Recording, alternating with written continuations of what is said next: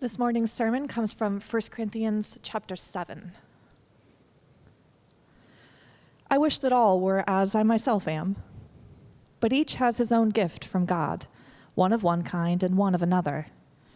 To the unmarried and to the widows, I say that it is good for them to remain single, as I am. But if they cannot exercise self control, they should marry, for it is better to marry than to burn with passion. Now, concerning the betrothed, I have no command from the Lord, but I give my judgment as one who, by the Lord's mercy, is trustworthy. I think that in view of the present distress, it is good for a person to remain as he is. Are you bound to a wife? Do not seek to be free.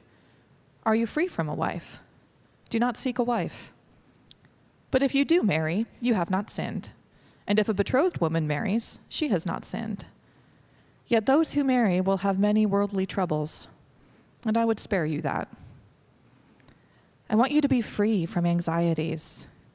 The unmarried man is anxious about the things of the Lord, how to please the Lord. But the married man is anxious about worldly things, how to please his wife, and his interests are divided. And the unmarried or betrothed woman is anxious about the things of the Lord, how to be holy in body and spirit. But the married woman is anxious about worldly things, how to please her husband. I say this for your own benefit, not to lay any restraint upon you, but to promote good order and to secure your undivided devotion to the Lord. This is the word of the Lord. Thanks.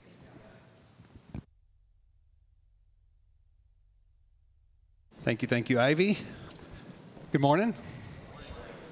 Welcome to Roswell Community Church. My name is Matt. I'm one of the pastors here, and it is great to see you all here. I know some of you are joining us uh, in anticipation of the uh, 1 p.m. Uh, memorial service and celebration service for Daniel Ricketts. So if that's why you're here, we're glad you're here with us. If you're part of Roswell Community Church, we love that you're here. If you're joining us online, um, we love you. We're glad you're getting to be a part of the worship we have together today.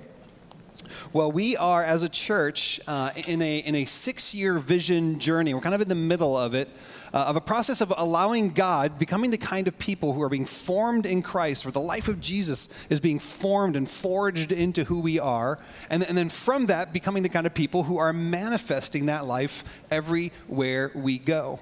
And so, on this third year in particular, we're focusing on the reality of becoming the kind of people who follow their calling in community, who live out the reality that God has called us to a very particular, specific way of living out His life in us everywhere we go. And so we spent our first series of the year focusing on that, right? Kind of focusing intentionally and purposefully on, on the particularity, the specific ways in which God has shaped you. How has He, how has he used your past to kind of structure the reality of your, of your soul? How has He gifted you particularly? How has He prepared you uniquely? And so we spent some time focused there, kind of thinking intentionally and purposefully about that and how that plays itself out in the context of, well, every general calling we have of making disciples, of, of serving one another, of, of serving the world, of, of being the kind of people who live in community and, and love our church and glorify God. So today we're going to start a, a new series that's going to take us up into Christmas, um, where we're going to, we titled it Roll Call. And it takes the idea that the calling stuff we've been talking about for, well, about 10 weeks now, and takes it into the few particulars, the particular relational roles that we inhabit, the, the relational roles in which we live out this particular calling. Of course, we do that in very unique ways. We do that as, as children, as parents, as spouses, and today, in particular, we're going to focus on what it means to live out the calling, live out our calling within the role of singleness. Singleness. So, as I kick off, let me just give a couple caveats.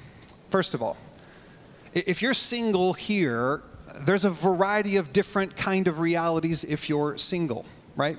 Some of you are single again, right? You, you, are widowed or, or, or, you're, you're finding yourself single after divorce. Some of you are, are single because you're choosing to be. You sense a sense of calling of God to, to remain single. You're choosing to remain single. Others of you haven't married yet, but you would like to marry. And others of you can't marry because of either same sex attraction or, or unbiblical divorce dynamics and all the complications that, that come with that. And so there's, there's by default a whole different kinds of people sitting in this room. So that's just the first caveat that all the things we're going to talk about are going to apply in different nuances to different people, particularly those of you that are single. The second one is that I'm married. I've been married since I was 17. I've been married almost 30 years now. And so I can appreciate the reality that if you're sitting there and you're single, you're like, so what do you know? And so I want to say, first of all, with a degree of humility, of like, I actually don't know. I don't know what it's like to live a single life. I genuinely don't.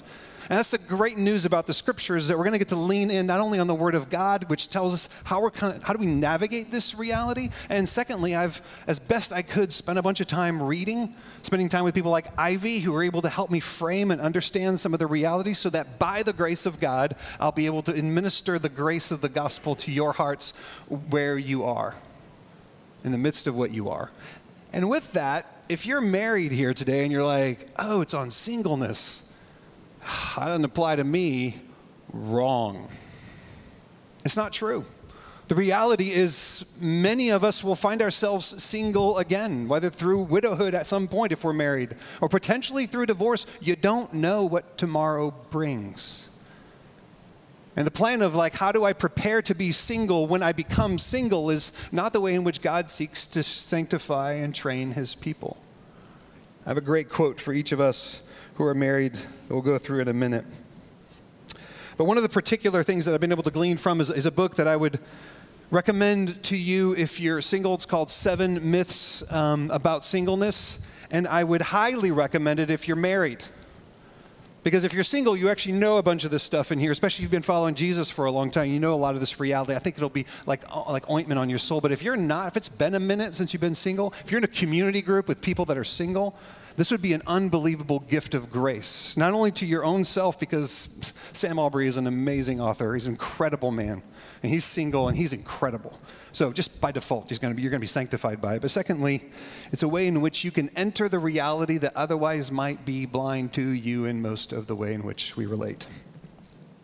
And then lastly, my last caveat is that let's just be honest, as a church, and I as your pastor, and, and us, some of us as, as leaders, haven't always been thoughtful of those of you that are single.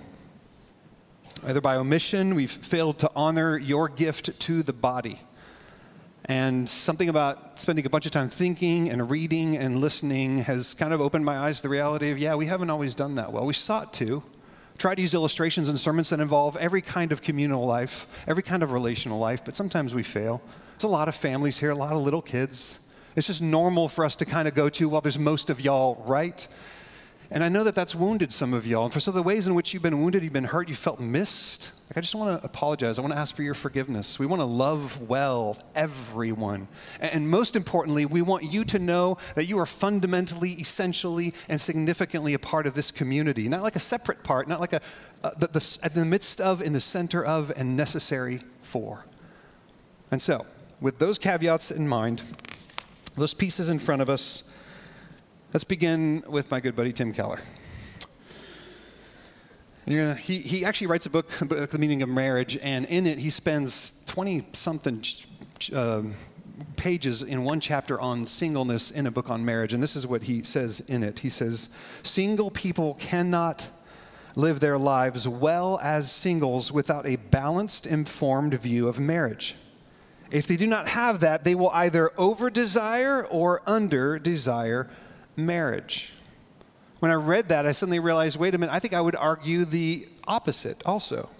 I would argue that married people cannot live their lives as married couples and as a community of faith without a balanced, informed view of singleness. If they don't have that, they will either idealize it or belittle or devalue singleness. So let's begin by the reality, the fundamental thing that if you can take anything away from this entire time, I want you to hear, and that is that singleness is a gift. Singleness is a gift. Listen to uh, 1 Corinthians chapter uh, 7, verse 7. Paul says, But each has his own gift from God, one of one kind and one of another. Jesus was single, the Apostle Paul was single, Timothy, Titus, they were all single. And what they would articulate, what they would declare, is that both singleness and marriage are gifts. They're gifts to us and they're gifts to each other in their role. And so we're going to look at the gift of singleness under three headings. First, that singleness is countercultural, that singleness is powerful and transformational, and that singleness is neither easy nor solitary. So let's start with the first singleness. Biblical singleness is countercultural. In the West, in the American Western context, secular context, and in the church. So let's talk about just the secular American context. If you're in the Western world, which you are, if you're breathing this air, drinking this water, cultural water, you kind of get a sense of okay, so if you're in your 20s, you're kind of focused on career development, kind of figuring you out. You're, you know, maybe dating some people, but there's not a lot of pressure. And actually, people are getting married later and later in life at this juncture. So, so that's kind of lessened. And, and really, it's a time where, let's call things what they are, this is your walkabout time, right? This is your time to sow your wild oats, to kind of figure you out, try some people on, maybe, but don't get tied down. Now, you hit your 30s, and there's the expectation of some kind of ongoing serious relationship and, and at some point, maybe marriage and that, buying a home, kind of settling, beginning to plan on settling down. By the time you hit your 40s, you should be in a long term relationship or you should be married. That's, that's kind of the expectation. And of course, the Western culture in the late 19th century shifted from the idea of, of, marriage as something that was fundamentally a traditional model around, hey, this is a, a, part of the cultural, this is how things are actually held together, the stability of culture, which was more of an East and West dynamic, to more of a marrying for love as the cultural norm. But the challenge, where, where, where it's countercultural, where the, where, the, where the singleness reality in biblical sense is countercultural to the, to the world context, is of course around the sexual ethic. You see, the biblical sexual ethic of singleness is a call to abstinence, which just sounds like a record scratch, right? One of our favorite movies is um, While You Were Sleeping, and in one scene, she, she's talking to her friend, and she says, Hey, so you guys are sleeping together? And she says, she says, No, we're not. We're waiting. And her friend says, Waiting? Like that's the most foreign concept in the world. The idea of a, of a biblical sexual ethic is unthinkable because more than ever, the sexual expression is absolute, right? It is paramount. Denying yourself a sexual experience or fulfillment is considered harmful at this point. You're harming yourself. You're denying what it means for you to be you because we've now, as a culture, woven our sexual identity into our fundamental identity as human beings. And if you can't express yourself sexually, then you can't be fully human. And you must be true to you. And so the biblical sexual ethic of singleness is a call to abstinence and, of course, a call to purity, which is interesting. Married people always think, uh, that's right, so single people need to be not only abstinent, but they need to be pure. It's like, by the way, married people need to be pure. Like, that's not a, like a singleness thing. Everybody, if you're married, you should be pure, holy. Yeah, set apart. There's no other way around the reality of the teachings of Jesus, the teachings of the Apostle Paul in the Old and New Testament. I don't think anybody does a better job than Sam Allberry in kind of articulating and clarifying the reality of what this looks like for us. He says, quote, we, we need to remember that Jesus made himself a eunuch for the sake of the kingdom. And Jesus willingly became fully human for us. He willingly became a male. He was a sexual human being as we all are. But he lived a celibate lifestyle. He never married. He never even entered a romantic relationship. He never had sex. Jesus was, has not calling others to a standard. He was not willing to embrace himself. He wasn't calling singles to sexual abstinence while knowing nothing of it himself. He lived this very teaching, which is typically where things stop. That's usually where we like, right? So Jesus did it. So, like, good luck, guys. But listen, but there's more than even that. Jesus is not just an example of a non hypocritical teacher, he is the example of the perfect man. He is the humanity all of us are called to be, but which none of us are. He is, listen, the most complete and fully human person who ever lived. So his not being married is not incidental. It shows us that none of these things marriage, romantic fulfillment, sexual experience is intrinsic to being a full human being. The moment we say otherwise, the moment we claim a life of celibacy to be dehumanizing, we are implying that Jesus himself is only subhuman. Biblical singleness is a counterculture to the world. And it's a counterculture to a secular context, but it's a counterculture within Christian context. Listen again to Tim in the meaning of marriage. He says, while, while traditional societies tend to make an idol of marriage, that would be like church context, right? We make an idol of marriage. Contemporary societies tend to make an idol out of independence. That would be the other way. While the traditional motive for marriage has been social duty, stability, and status, like we talked about a minute ago, the contemporary narrative of marriage is personal fulfillment. You must be fulfilled entirely in your marriage. That's, that's what it's about. That's what it's for. That's what it promises. That's what it better deliver or else. And so it's not only a countercultural to the world, but it's a counterculture to the church. Listen in verse 8, Paul says, To the unmarried and the widows, I say that, what does it say? It is good for them to remain single as I am. One of the probably most significant takeaways in this last couple of weeks of study for me has been the realization that the natural narrative, the normativeness within Christian context is be married, get married. You're not married, maybe there's somebody that we can find for you. It's, it's, it's, it's singleness is like a, something that is a problem to be fixed. And I just need to say, that's not what the Bible says. That's not what God says about singleness at all. We think marriage, marriage then families, families, babies, babies populate the kingdom. That's actually a very common way of thinking in certain evangelical circles. Like we're going to populate the kingdom by having babies that are going to follow Jesus, which, let's just be honest, not all babies follow Jesus, right?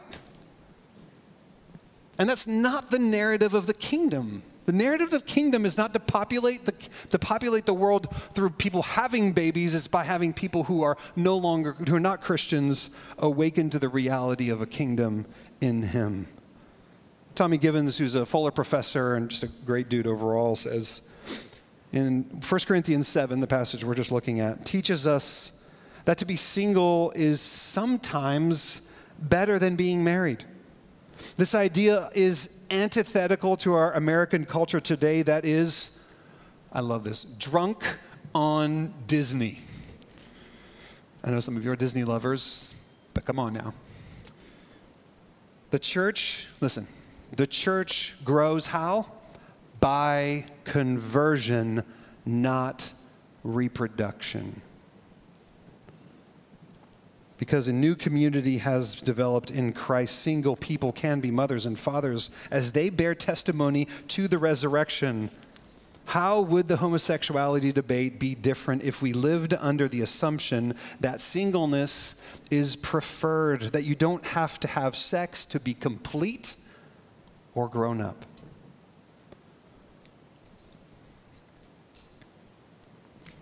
One of the things that um,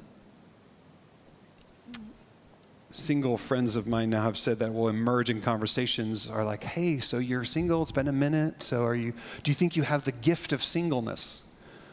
And by that they mean like, do you have the superpower of singleness? Right? That's that's what's meant, and that only happens in the church, right? That's like total church stuff.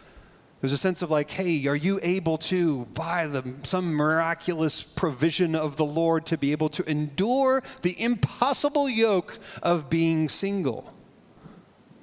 I've, I've heard it. I've heard it here.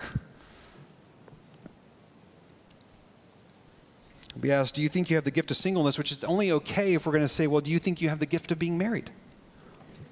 Do you? Did you have the gift of being married? Do I have the gift of being married? No, I have the role of being married. I have responsibilities that come with that. Singleness is not a superpower. Choosing singleness or being single is not failing to get married. That is not a biblical view of singleness. And I suspect it's deeper embedded in there than we might think. We've made in Christian circles marriage the goal, the only acceptable norm. And, we've got our own version of being absorbed in romanticism and the social stability that comes from that. Family being the bedrock of, of society, which it is, not saying it's not. But I think one of the things that, and I've heard now, this this, when we were talking about the role of women in the church in particular a couple years ago, this came up a bunch, is that particularly the single women in Christian context often feel like there's some kind of a threat to the men. They're seen like that. And so there's this like three steps back. Let me make sure that I'm wildly clear. I'm not after your man. Or, dude, I'm not after you. Loved ones, marriage is not the goal of the Christian life. It's not. A holy, sanctified, set apart, committed life given to Christ and to his kingdom. That's the goal. That's what we've been rescued and saved for. That's what we've been rescued unto, sent unto. By the way, between Paul and, and Jesus, what we see as they talk about singleness is, is not that singleness is hard, and so would do whatever you can to get married. What they are to actually articulate, rather, is that marriage is hard. And celibacy is commended, encouraged. You see this even with Jesus. Jesus is talking to his disciples in, in, Matthew chapter 19, and, and they're talking about divorce and remarriage, and, and his disciples, which I love, they just kind of say it how it is. I imagine Peter saying this because this is how he rolls. The disciples said to him, If such is the case of a man with his wife, it is better not to marry. That's the conclusion. And Jesus says, No, no, no, you misunderstood. See, the center of the kingdom is marriage. Nope, that's not what he says. What does he say? He says, But he said to them, Not everyone can receive this saying yeah, yeah, you're right. Not everyone can receive this saying, but only those to whom it is given. And then he goes on to talk about the eunuchs, and it's a really complicated passage which we can't unwrap today. But if you're not married in your 30s, if you're not married in your 40s, if, if you're not married in your 50s, or if you're not married in your 60s, there's not something wrong with your celibacy. There's not something wrong with your singleness. There's not something wrong with you. If Paul were here, that's what he would tell you unless we're wanting to look at Jesus and wanting to look at the Apostle Paul and say there's something wrong with them. And, and, that must begin to reshape the way in which we, particularly those of us who are married, interact, value, celebrate, invite, and connect with the brothers and sisters who are single in our midst. It must.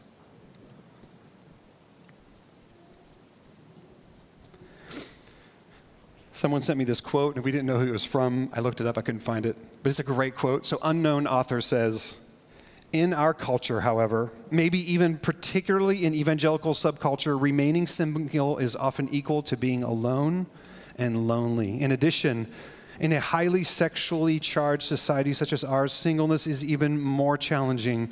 One of the major problems for the church is that it has lost the ability to proclaim single people, fully sexual, faithful beings who also find their role in the church and would not be, and would not, and I'm sorry, and world not as second class citizens, but as full members of the body. And I just want to say this morning if you're a single man or woman, like RCC, like you're not, you're second class citizen here. Like you're fully member. You are essential. You're powerful. You're beautiful and significant and needed. Period. So, singleness is countercultural, outside and inside the church. Secondly, singleness is powerful and transformational. There's something about singleness that I think, again, it's, you know, we don't talk about it a ton. This is the first sermon I've ever preached on singleness, and I was young adults pastor for a while. So, I don't know, go figure that. I would amend many of the things I did 20 years ago, so, you know. you, you don't, though. You're good. You're nothing. You're still holding to everything. But singleness offers certain freedoms. Again, there's, there's a sense in the Apostle Paul that's like, hey, it's, it's, it's actually not just equal, it's not just neutral. There's a sense of it's, it's preferable in certain ways. First is, Paul tells us, there's a freedom in singleness from the pains of loss and suffering and difficulties in marriage. What he calls worldly troubles in verse 28. He says, verse 28, if, but if you do marry, you have not sinned. Okay, so there's nothing wrong with being married. And if your betrothed woman marries, she has not sinned. Okay, so marriage, good, no sin, marriage is good. Yet, those who marry will have worldly troubles, and I would spare you that. Worldly troubles. Now, whether you're single or you're married, it doesn't take long to be with your married friends or to be married or to be married with your married friends to realize, yeah, there's troubles. Being married brings troubles. And sometimes they're the ordinary kind of ongoing, kind of the grinding, and other times they're real tangible difficulties. Like in sickness and in health, sometimes mean in sick, means in sickness, and sometimes not just for a weekend, but for years. We know people that have been caring for their spouse for decades now in wheelchairs, having to clean them up, and they're in their 50s. That's not what they signed up for. I would spare you those difficulties. The pain of children, children running away from the Lord, children running away, period. Rejection, fear, the sense of disconnection, uh, uh, of disappointment in the reality of what marriage isn't, and it isn't right? It isn't everything, it can't be. The loss from infidelity, of divorce, financial strains, of misaligned values, all those worldly troubles that pull at the fabric of your soul. And if you're single and you've seen some of your married friends, you know what that looks like. So there's the freedom from the sorrows and sufferings and difficulties, the worldly troubles. And then there's freedom from the obligation, Paul says, from the complexity. Listen again to 1 Corinthians 7, verse 32, 35. He says, I want you to be free from anxieties. Now, Paul's not just like a therapist being like, I just want you to not be scared about things and not be worried. No, that's not what he's doing. He's like, listen, there's a kingdom at hand. We're, we're on the move towards something grand and significant. And so I want you to be free of anxieties. The unmarried man is anxious about the things of the Lord, how to please the Lord. But the married man is anxious about worldly things, how to please his wife, and his interests are divided. And the unmarried or betrothed woman is anxious about the things of the Lord, how to be holy in body and spirit. But the, but the married woman is anxious about worldly things, how to please her husband. I say this for your own benefit, not to lay any restraint upon you, but to promote good order and to secure, listen, your undivided devotion to the Lord. Now, there's a lot in that passage. Let's just be clear about a couple of things Paul isn't saying. Paul isn't saying, he's not implying that singleness is spiritual and, and that, that married life is unspiritual. That's not what he's saying. It's not saying that being single is a piece of cake and being married is really, really hard. Married is really, really hard, but he's not saying that being single is a piece of cake. What Paul's contrasting here is the complexity of marriage and the relative simplicity of singleness. Now, again, I mentioned there's a lot of different kinds of single, right? So some of you are like, my life is really, really complicated. Some of you are single moms or single dads, and like your life is complicated in a way that someone who's single without children doesn't experience that. Some of you are in the midst of loss and still grieving over the loss as widows and or, or divorcees, and like your life's not simple or complicated your life feels very, very complicated. But, but overall, what Paul's saying here, what he's trying to imply is that the life of a married person is just more complicated, and singleness is more straightforward. Husbands and wives have responsibilities to each other, and if they have children, to their children, physically, emotionally, relationally, and it's right, it's fitting, it belongs. Paul's not saying, like, oh, well, you know, if y'all married and people with kids just got your act together, you'd be devoted to the Lord also. No, he's saying, no, it just goes with the territory. There's complexity. Paul isn't saying that married people have weighty concerns and single people don't. He's just saying that the concerns are different.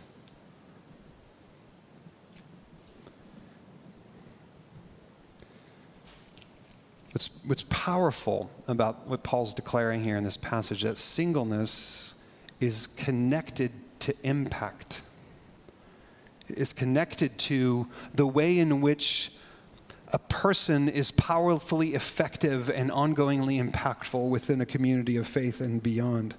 There's a unique scope and a unique breadth to what is possible with someone who is unmarried that is not as possible for someone who is. And that's a blessing. It's actually a gift, an additional bonus, a special offering to the community of faith from their heart.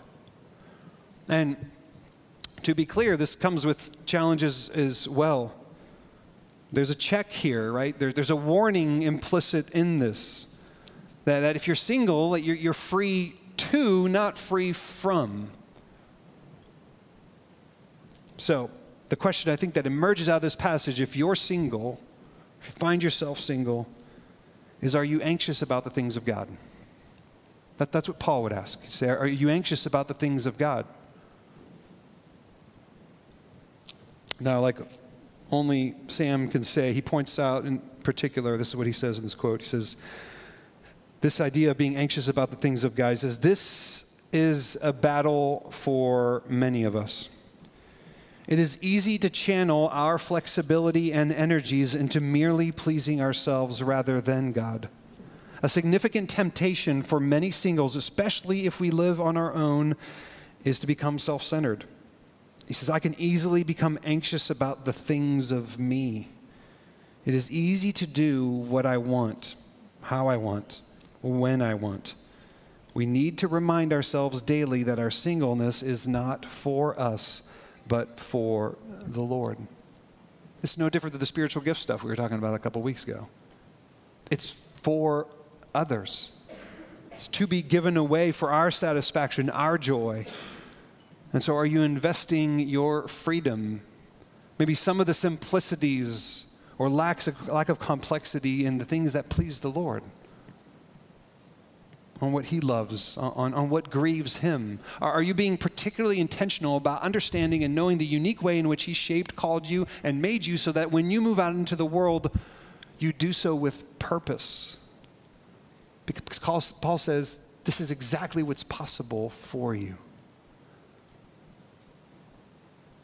And singleness is also transformational. One of the. Uh, We'll talk about this when we talk about marriage. But one of the things about marriage is that it has a way of sanctifying us, has a tangible way of helping us become more like Jesus just by its very nature. And some of the realities of what unfolds for someone who's single is also a particular kind of sanctification. What someone told me is it's direct dependence. And I've experienced that from, from those of you that, that, especially those of you that have been widowed, those of you who have been divorced, who had, for a degree, for a season of time, a sense of like, yeah, I can count on, this is a given, this is a sure thing, and, and then it's gone unexpectedly or even over time. And, and there's a sense of the dependence, the interdependence that was just kind of easy or, or natural suddenly is gone. And there's an immediate sense of if the Lord doesn't come through, I'm sunk. And so there's a new and refreshed invitation in trusting the promises of God that is transformational. That when he says, I will never leave you nor forsake you, it means something different. It means something also, it means something more. There's a way in which, if you're single, you're formed by seeing and looking primarily to Jesus as the one who's going to satisfy and take care of you you need to know that He has you. Because someone, I was talking to this past week, just said, you know, when, when my mom passes away, I don't know that I'll be anyone's first thought. I don't have a spouse. I don't know that anyone's going to think of me first or is going to choose to sacrifice on my behalf.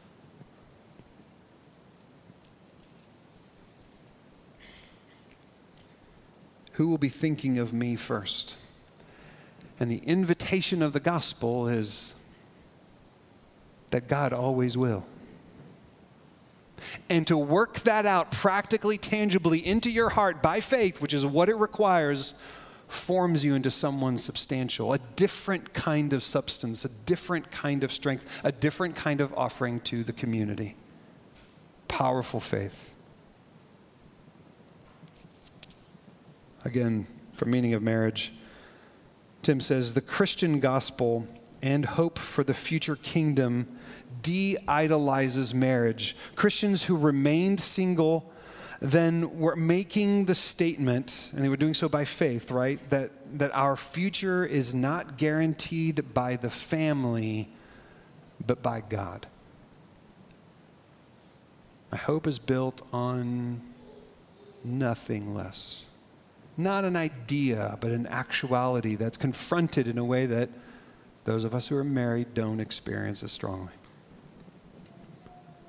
So there's power and there's transformation that's available and, and, and, actually is manifest in the reality of single men and women within the community of faith who are empowered by Jesus. But singleness, lastly, is not easy, nor is it solitary. Sam, in his book, kind of at different points, talks about the reality that both marriage and singleness will have their own particular high point, points and their own particular low points. And the, dem- the temptation or the, the, risk for anyone who's single is to, is to take a marriage high point and compare it to a singleness low point, which, by the way, the inverse is true too, right? The risk of anyone who's in a marital relationship is to compare the, the low point of your marriage with the high point of singleness. Man, if I didn't have to ask her about this.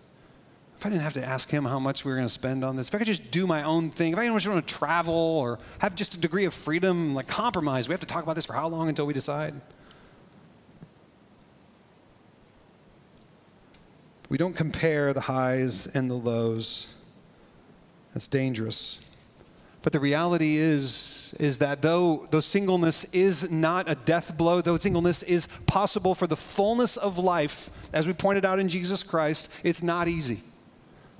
But there are realities to those of us who are single in the room that many who are married just forgot about, don't think about, don't know. And for those of us who, those who have, who have lost, there, there's an ongoing wounding of what isn't anymore. Through divorce or through, through death.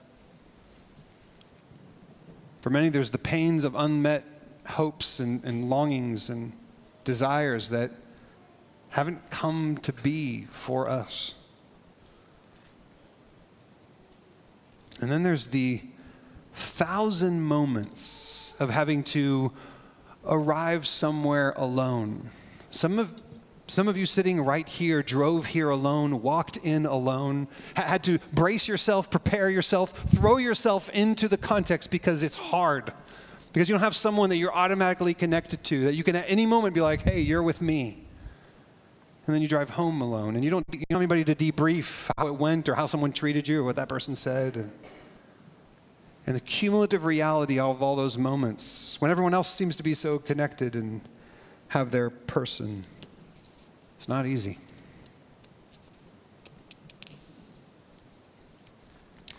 But I want to remind you that in whatever state you're finding yourself in right now, in this, that, that, that God didn't get it wrong with you. He didn't make a mistake with the reality of where you find yourself. And He is both good today and sovereign today. And that's the truth about who He is. One author says, he says, none of us are missing out. All of us are getting something of the goodness of God. This doesn't deny the challenges, of course of singleness or of marriage for that matter. There's simply just a reminder that even in the midst of our challenges, there is a taste of something of God that is being offered to us. And I want to remind you if this is a particularly hard season, Sam, Sam in his book talks about a time, times where like once a year just being on the floor in his kitchen just weeping over the difficulty of what it means to be single in this world.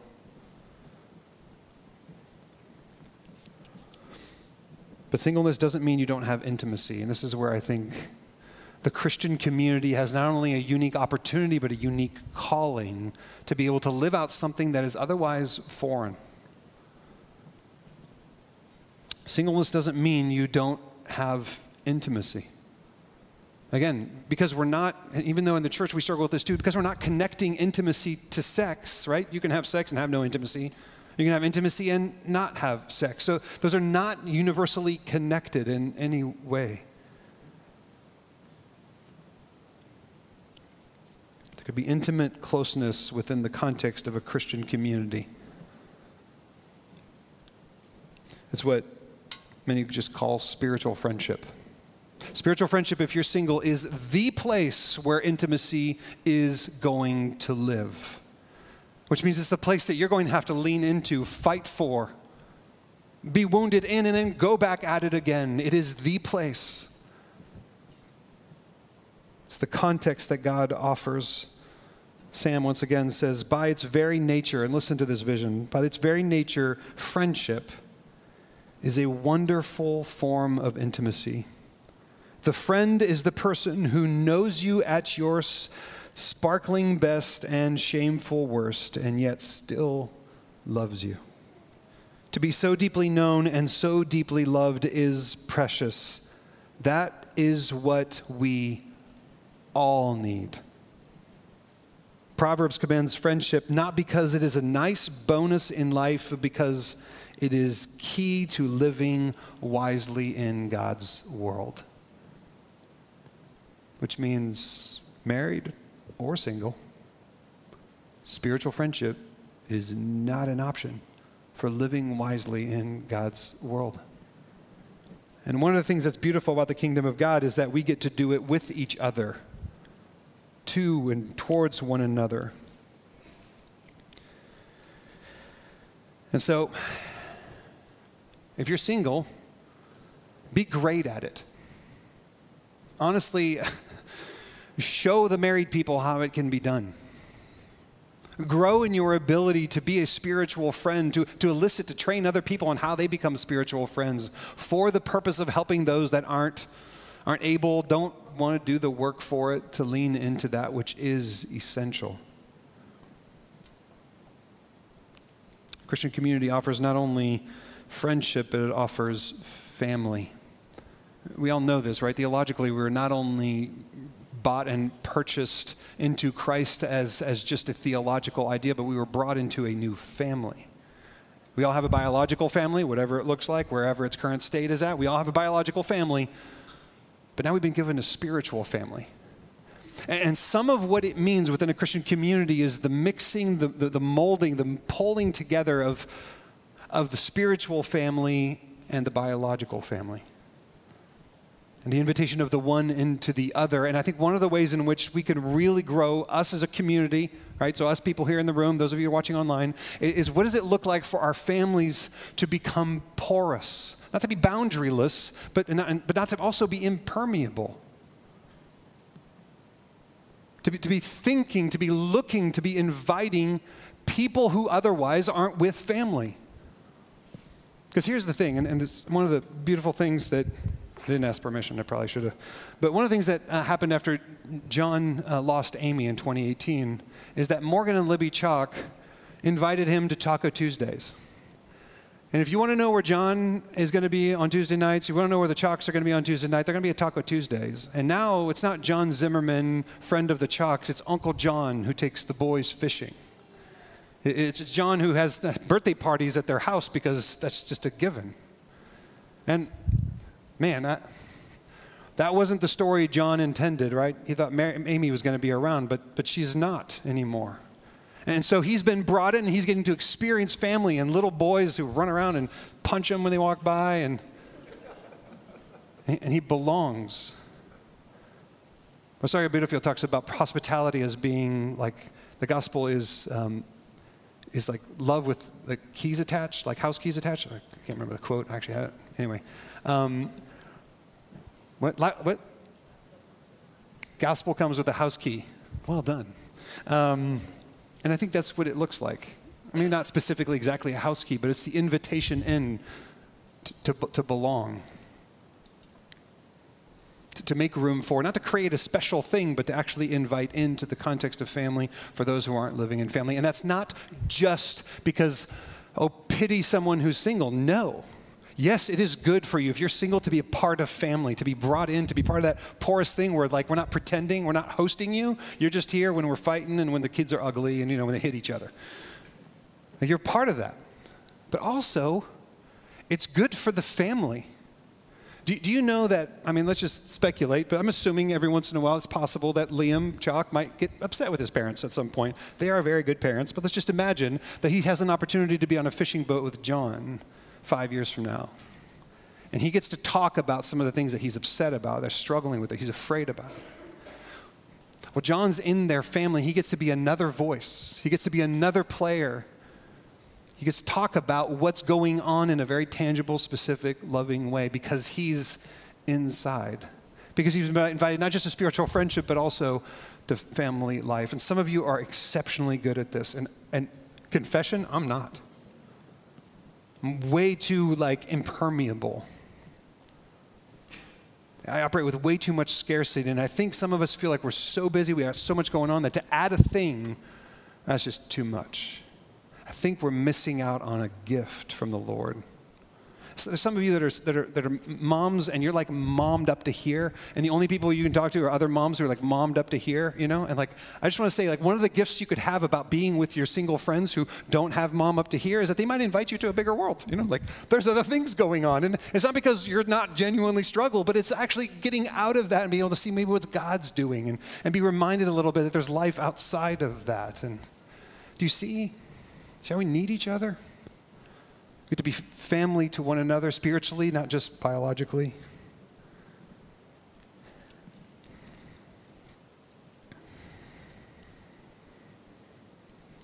So, if you're single, one of the things I want to invite you to is to take risks. To, Ivy and I were talking about this, to invite yourself over. I know it's like we're not even allowed to show up without calling at least five hours in advance, but to actually just be like, hey, I got nowhere to be on this thing, or hey, what are you guys up to? Can I come over? Can I make you a meal? Right? Can I come cook in your kitchen? Becky and I just spent 14 months like homeless, basically living with my parents. That was not the same thing. I recognize that does not sound the same way. Okay, we were not homeless. We were living with my parents, and that's not homelessness. But um, but we found ourselves going to multiple people's houses. You know, a bunch of you here. We came and lived, we, you know, you cooked for us and, and, we, and it was like, it was wonderful, but it was all that moment of like, yeah, we can't reciprocate. We don't have a spot. We don't have a space. And what would it look like to allow yourself to be invited in? And also to, to say, hey, come and see my place. There's so much to say here. I just want to let me close with a couple things. One, the Bible is really positive about marriage, and the Bible is really, really positive about singleness. It's pivotal that we know that, pivotal that we hold on to that. Honor Ballo says singleness is not better than marriage, and marriage is not better than singleness. Both are states to which God may call us, although singleness is the only one of the two that everyone is called to for at least some period of time. And I guess you could say that everyone is called to singleness twice because, of course, no one will be married in heaven. The temporary state is marriage. You see, ultimately, all married people will be single, as you just said, and all single people will be married. And the beauty and the grandeur of the new heavens and, new, and the new earth, all will be the bride of Christ. We will all belong to Him. None will be married or given in marriage to each other. And we will know perfect joy. Perfect joy. Sam says in conclusion, he says, the key to contentment as a single person is not trying to make singleness into something that will satisfy us. Listen, it is to find contentment in Christ as a single person. And the key to contentment as a married person is not trying to build a marriage that makes us content. It is to find contentment in Christ as a married person. This is liberating. Your singleness is a gift. Your singleness is hard. Your singleness is, is a blessing. Your singleness is the sanctifying means of God. And it is the key role, one of the key dynamics that God is going to use to shape the way in which your calling will manifest itself in the world.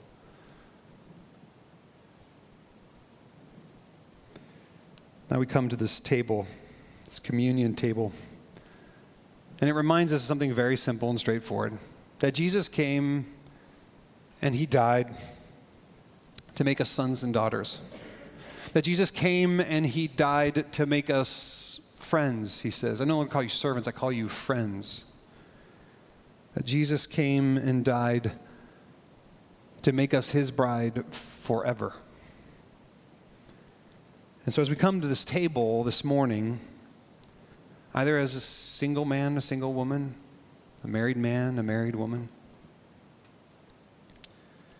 You come to be reminded of the unshakable grace, of the irrevocable belonging, and of the unbreakable covenant that God has made with you in Jesus Christ.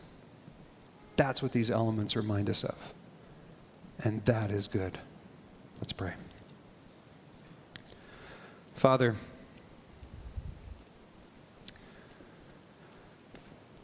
thank you for the gift of singleness. Thank you that you not only give it, but then, as always, you use it. You don't waste anything. You offer, you offer yourself in the midst of the power and the challenge. And Lord, we just want to ask right now that we would be the kind of community of faith that would be a part, that would, that would stand as something that looks different from either the world or from a broken, broken church model, that we would. Um, that we would delight in being brothers and sisters, spiritual friends who, who lean into and move each other towards the grace of God that the, that the, that the, church of Christ would be raised up, that the, that the message of Christ would be appealing and, and, and um, earth shattering and surprising because of how we live it out together. And so, Lord, would you make us spiritual families because of the grace in which you've shown us on the cross? We pray these. So, as we receive these elements, Lord, would you make it more true in us? Would you draw us to yourselves by your goodness? We pray this in Christ. Amen. If you belong to Jesus, if you are covenanted to Christ, this is your meal. So come forward and receive the grace of the body and blood of Jesus for you.